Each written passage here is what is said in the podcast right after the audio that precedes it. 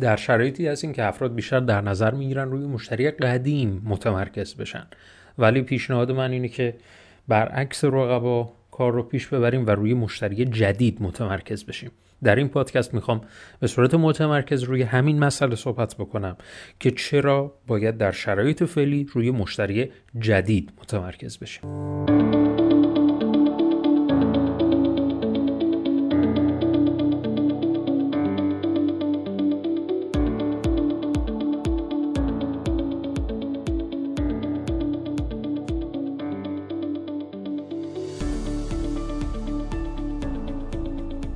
سلام و درود خدمت شما دوستان عزیز، من علی اکبر فرج هستم و شما دارید به پادکست های دیجیتال مارکتینگ خط یک گوش میکنید. این پادکست ها به شما کمک میکنه تجربی بتونید اقدام های مختلف دیجیتال مارکتینگ رو انجام بدید. خب میریم سراغ این مسئله که چرا باید روی مشتری جدید در شرایط فعلی ما متمرکز بشیم.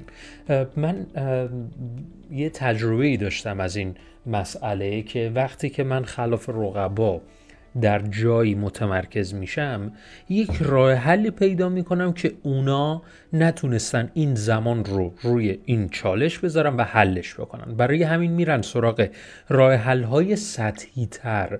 وقتی که من آمارها رو داشتم بررسی میکردم، متوجه شدم در شرایط کنونی که یک مقدار اقتصاد کسب و کارها یه مقدار متحول شده، تمرکز روی چه چیزی رفته، چه مواردی از بیزینس ها داره بیشتر افراد بیشتر افراد دارن در اون قسمت تعدیل میشن. نگاه که کردم بیشتر افراد در قسمت مارکتینگ دارن تعدیل نیرو انجام میدن، حالا در قسمت های مختلف مارکتینگ، و نگاه که کردم دیدم که بیشتر تمرکزشون روی مشتری قدیمه، روی مشتری که ازشون خریدی داشته و حالا میخوان فرد رو مجاب کنن که حالا بیا مثلا خریدهای بیشتری رو از ما انجام بده.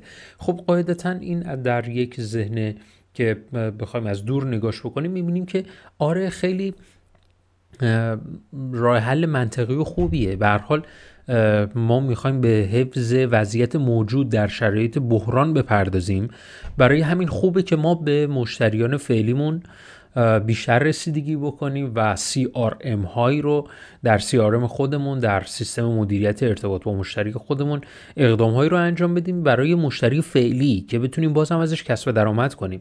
ولی نکته‌ای که وجود داره اینه که این شرایط فعلی قابل ارتقا هست ولی خیلی به سختی. پس ما باید یه طور دیگری کار رو ببریم جلو، چون که ما میخوایم طبیعتاً از رقبا سبقت بگیریم. چرا؟ چون که ما خرج‌ها و هزینه‌های بسیار زیادی داریم در بیزینس خودمون و خیلی چیزهای دیگه، و باعث میشه که اگر فقط بخوایم روی مشتری فعلی متمرکز بشیم، نتونسته باشیم به اون اهداف خودمون برسیم. یکی از دلایل مهمش اینه که هر مشتری یه طول عمری داره. این تمرکز من برای اینکه من فقط روی مشتری فعلیم پابرجا بشم و سعی بکنم محصولات خدماتمو به این مشتری بفروشم، یه مقدار کار رو سخت میکنه، چون که این تفکر رو ندارم که مشتری طول عمر داره. این کلمه یه طول عمر مشتری رو حتما در گوگل جستجو بکنید، اطلاعات بیشترش رو ببینید. هر مشتری در بیزینس یه طول عمری داره. اگر مثلا شما بیست تا محصول دارید، به این معنی نیست که باید بیست تا محصول شما رو تهیه کنه. طول عمر یک مشتری ممکنه برای دو تا محصول شما باشه، ولی برای یک مشتری دیگه ممکنه پنج تا باشه. این حداقل و حد اکثرش رو اگر شما در بیزینس خودتون استخراج کنید، اون وقت میتونید متوجه بشید که من الان باید روی مشتری قدیم متمرکز بشم یا روی مشتری جدید. مثلا اگر شما متوجه شدید طول عمر مشتریان شما برای تعداد محصولات و خدمات شما پنج تا محصوله، چون معیارش رو اگر تعداد تعدد فاکتور و محصول در نظر بگیریم، شما میبینید که بیشتر مشتریان شما محصولات شما رو خریداری کردن. اگه مثلا طول عمر مشتری شما برای بیزینستون همون یک محصوله و همه همون یک محصول رو میخرن و میرن، ضرره اگر بخوای روی مشتری قدیم تمرکز کنی. درسته که باید یه کاری بکنی بیشتر از شما خرید کنه، ولی الان در شرایط فعلی ضرر هستش، چون که بیشتر کسانی که از بیزینس شما خریداری انجام خریدی انجام دادن همون یک محصول رو خریداری کردن و رفتن.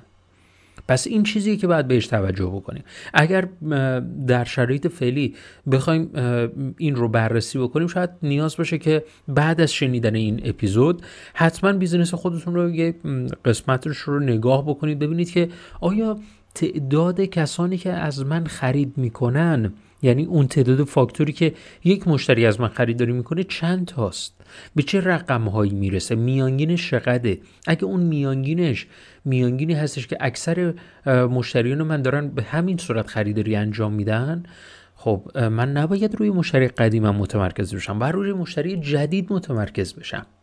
حالا برای کسب این مشتری جدید من باید چه روال جدیدی رو باید در بیزینس فعلی خودم اجرا بکنم؟ چون پیش‌فرض‌های ما میره سمت این که خب الان من پیش‌فرضم اینه که شما شاید سایت داشته باشید یا در رسانه‌های مختلف تولید محتوا می‌کنید. روال قدیم چگونه است؟ من تبلیغ می‌کنم، من محتوا تولید می‌کنم و افراد رو ترغیب می‌کنم که محصول من رو خریداری بکنن. این روال قدیمه. روال جدید همونیه که خودت هم میدونی، این که من سر نخش رو داشته باشم و کمپین اجرا بکنم و با این کمپین فروشایی رو محقق کنم. این چیزی نیست که ندونسته باشی. پس ما ایمیل ها و موارد اینچنین رو باید به دست بیاریم، کمپین های رو روش اجرا بکنیم و بعدش به فروش برسیم.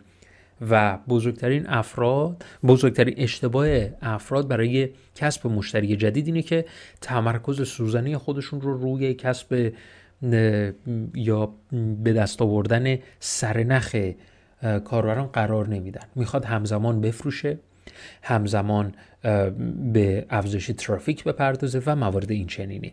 من توصیه من به شما اینه سوزنی روی بهبود سیستم لید جنریشن بیزینس خودتون کار بکنید. یک کاری بکنید که در یک مدت زمانی بتونید ایمیل ها و شماره تلفن های بسیار زیادی رو بتونید کسب بکنید و در کنارش بتونید حالا کمپین های فروشی رو بتونید رقم بزنید.